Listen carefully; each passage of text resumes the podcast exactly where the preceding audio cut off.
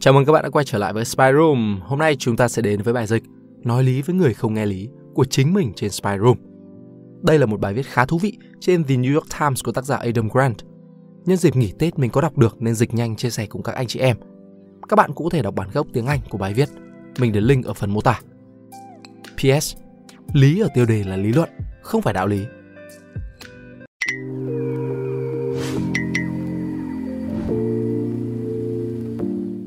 Về tác giả, Adam Grant là một nhà tâm lý học nghề nghiệp tại Wharton School. Nghiên cứu của anh tập trung vào các chủ đề như động lực, sự rộng lượng và tính sáng tạo. Cuốn sách mới nhất của anh, Think Again, The Power of Knowing What You Don't Know, chính là nguồn tham khảo chính cho bài viết này.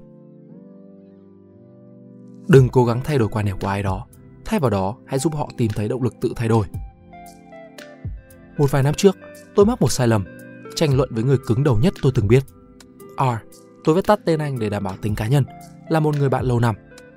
Một ngày, trong một chuyến thăm, R nói với tôi rằng những đứa con của anh chưa bao giờ và sẽ không bao giờ được tiêm vaccine.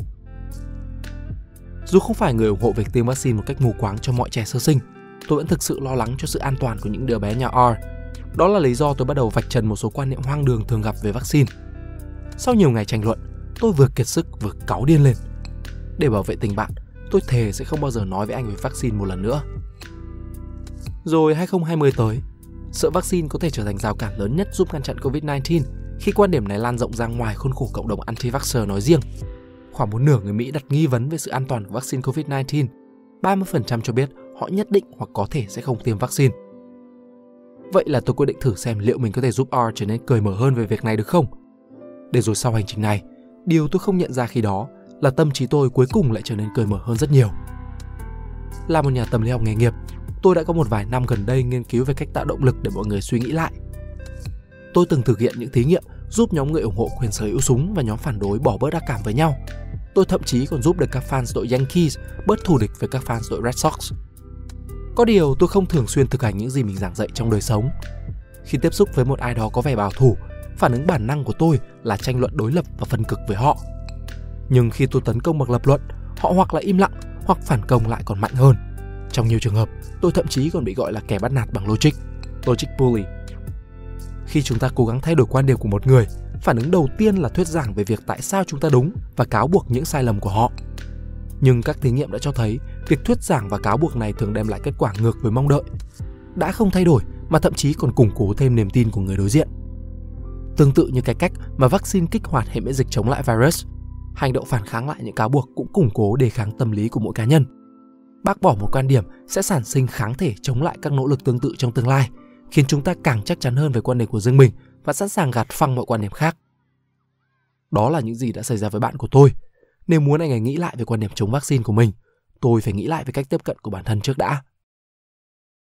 Vài thập kỷ trước, để điều trị các bệnh nhân lạm dụng chất kích thích, các nhà tâm lý học đã phát triển một kỹ thuật gọi là phỏng vấn động lực. Tiền đề của phương pháp này là thay vì cố gắng ép buộc mọi người thay đổi, bạn nên giúp họ tìm thấy động lực nội tại để tự đổi thay. Bạn có thể làm điều đó bằng cách phỏng vấn họ, hỏi những câu hỏi mở và lắng nghe thật cẩn thận, đồng thời giữ chặt một tấm gương giúp họ tự nhìn nhận những suy nghĩ của chính mình một cách rõ ràng hơn. Nếu họ bày tỏ mong muốn thay đổi, khi đó bạn sẽ hướng dẫn họ xây dựng một kế hoạch cụ thể. Ví dụ như nếu bạn là một học sinh ở Hogwarts và muốn giúp đỡ ông chú của mình bớt cuồng Voldemort, bạn có thể bắt đầu như thế này. Bạn, cháu rất muốn hiểu rõ hơn cảm nhận của chú về kẻ mà ai cũng biết là ai đấy. Ông chú, ê, ông là phù thủy mạnh nhất trên đời. Còn nữa, những người ủng hộ ông hứa sẽ cho ta một danh vị thật ngầu. Bạn, hay đấy chú. Thế có cái gì chú không thích ở ông không? Ông chú, hmm, ta không cuồng về giết chóc cho lắm. Bạn, ừ thì không ai hoàn hảo mà. Thế điều gì ngăn cản chú khỏi việc ngừng ủng hộ ông? Ông chú, ta sợ rằng khi đó việc giết chóc sẽ hướng vào ta. Bạn, đó đúng là một nỗi sợ hợp lý. Cháu cũng cảm thấy tương tự nhưng liệu có những nguyên tắc nào quan trọng với chú tới mức chú sẵn sàng chấp nhận rủi ro đó không? Trong những thử nghiệm có kiểm soát, phỏng vấn động lực đã giúp người tham gia dừng hút thuốc, lạm dụng rượu, chất kích thích và cờ bạc, cải thiện thói quen tập luyện và ăn uống, giúp họ vượt qua những rối loạn ăn uống và giảm cân.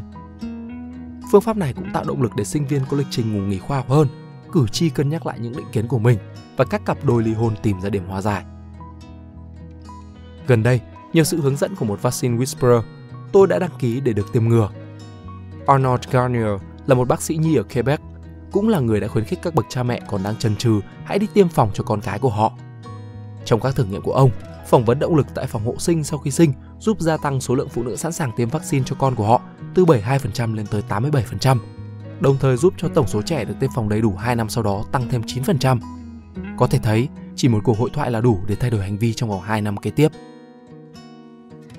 Tôi thiết lập một cuộc nói chuyện giữa bác sĩ Gardner và bạn mình. Sau 90 phút, kết quả tôi nhận được là quan điểm của R về vaccine rõ ràng vẫn không thay đổi. Tôi đã cố gắng áp dụng tất cả các nguyên tắc của phỏng vấn động lực, nhưng vẫn có cảm giác khó chịu rằng nó không hiệu quả. Bác sĩ Gardner viết email cho tôi. R rất hiểu biết và thường tìm ra được các lập luận củng cố quyết định của mình. Thật kỳ lạ là tôi không hề cảm thấy bị đánh bại hay bực tức. Tôi muốn tìm hiểu xem quan điểm của bạn tôi có thể phát triển như thế nào. Những nhà tiên phong trong phương pháp phỏng vấn động lực, William Miller và Steven Roenick, từ lâu đã cảnh báo về việc không nên sử dụng kỹ thuật này để thao túng người tham gia. Thay vào đó, bạn cần chân thành mong muốn hiểu người khác và giúp họ đạt được những dự định của chính mình. Mặc dù cả R và tôi đều muốn những đứa trẻ nhà anh ấy được khỏe mạnh, tôi nhận ra bản thân chưa bao giờ cố gắng hiểu góc nhìn của anh về vaccine trước đó. Vậy là tôi gọi điện cho anh ngay sáng ngày hôm sau. Trong những cuộc tranh luận của chúng tôi trước đó, R chỉ tập trung vào những tác dụng phụ tiềm tàng của tiêm vaccine. Tuy nhiên, trong cuộc đối thoại với bác sĩ Garnier, anh thừa nhận rằng vaccine có thể tốt với một số người, nhưng không cần thiết với những người khác. Nếu sống ở một đất nước đang bùng phát dịch sốt rét chẳng hạn, liệu anh có cân nhắc tiêm phòng vaccine? Bạn phải cân đối giữa được và mất, anh nói. Các nhà tâm lý học phát hiện ra rằng khi chúng ta lắng nghe cẩn thận và tập trung chú ý vào những sắc thái nhỏ trong tư duy của người khác, họ sẽ trở nên bớt cực đoan và cởi mở hơn trong quan điểm của mình. Tôi tự hỏi, sự mâu thuẫn tư tưởng của bạn tôi áp dụng thế nào trong trường hợp Covid? Tôi cũng biết rằng loại câu hỏi tôi sử dụng khi nói chuyện cũng sẽ đem lại kết quả khác nhau. Các nhà nghiên cứu xã hội phát hiện ra rằng thay vì hỏi mọi người tại sao họ lại ủng hộ một chính sách chính trị, hãy hỏi họ về cách thức những chính sách này hoạt động trên thực tế. Phương pháp này sẽ khiến mọi người trở nên cười mở hơn. Khi gặp khó khăn trong việc giải thích chính sách thuế hay chăm sóc sức khỏe lý tưởng của mình, họ sẽ nắm bắt được sự phức tạp của vấn đề và nhận ra những khoảng trống trong kiến thức của chính mình. Vậy là trong nỗ lực thứ hai của mình, thay vì hỏi R tại sao anh lại phản đối vaccine COVID, tôi hỏi làm thế nào để anh ngăn chặn được đại dịch. R nói rằng chúng ta không thể bỏ tất cả trứng vào một rổ, chúng ta cần tập trung mạnh hơn vào việc ngăn ngừa và điều trị. Tôi tiếp tục hỏi anh rằng liệu vaccine có phải là một phần trong chiến lược của anh? R nói có, cho một số người. Tôi háo hức muốn biết điều gì có thể khiến R quyết định rằng anh sẽ là một trong số những người đó. Trong phỏng vấn động lực, có sự khác biệt giữa hai khái niệm sustain talk và change talk.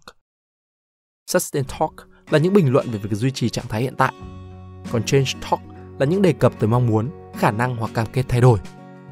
Một người phỏng vấn động lực có kinh nghiệm phải lắng nghe được change talk và yêu cầu người tham gia làm rõ chúng. Đây chính là bước thứ ba của tôi. Tôi hỏi R về khả năng anh ấy sẽ tiêm vaccine COVID. Anh trả lời rằng khả năng này khá thấp vì nhiều lý do khác nhau. Tôi thú thật với anh rằng tôi khá bất ngờ vì anh chỉ nói khá thấp thay vì không. Đây không phải là vấn đề đen trắng, R nói. Tôi không biết, vì quan điểm của tôi có thay đổi. Tôi cười lớn. Đây là một cột mốc lớn đấy. Con người cứng đầu nhất tôi biết thừa nhận rằng anh ta sẵn sàng thay đổi quan điểm. R cũng cười và đáp lại. Không, tôi vẫn là con người cứng đầu nhất bạn biết thôi. Nhưng ở những giai đoạn khác nhau của cuộc đời, chúng ta cũng có những thứ khác nhau mà bản thân cảm thấy quan trọng mà. Phải vậy không? Tôi không kỳ vọng R hoặc những đứa con của anh ấy sẽ được tiêm vaccine sớm. Nhưng tôi thấy được sự tiến triển khi anh đồng ý sẽ giữ một tư duy mở. Bước đột phá thực sự hóa ra lại diễn ra trong tôi, khiến tôi trở nên cười mở hơn trước một phương thức giao tiếp mới, không còn điểm phải ghi và không còn tranh luận phải thắng nữa. Chiến thắng duy nhất của tôi chính là trước những thiên kiến buộc tội của chính mình. Tôi đã vượt qua kẻ bắt nạt bằng logic trong chính tôi. Nhiều người tin rằng để ngăn chặn dịch bệnh chết người, kết quả sẽ biện minh cho mọi hành động cần thiết. Nhưng hãy nhớ rằng, phương tiện chính là thước đo cho phẩm cách của chúng ta.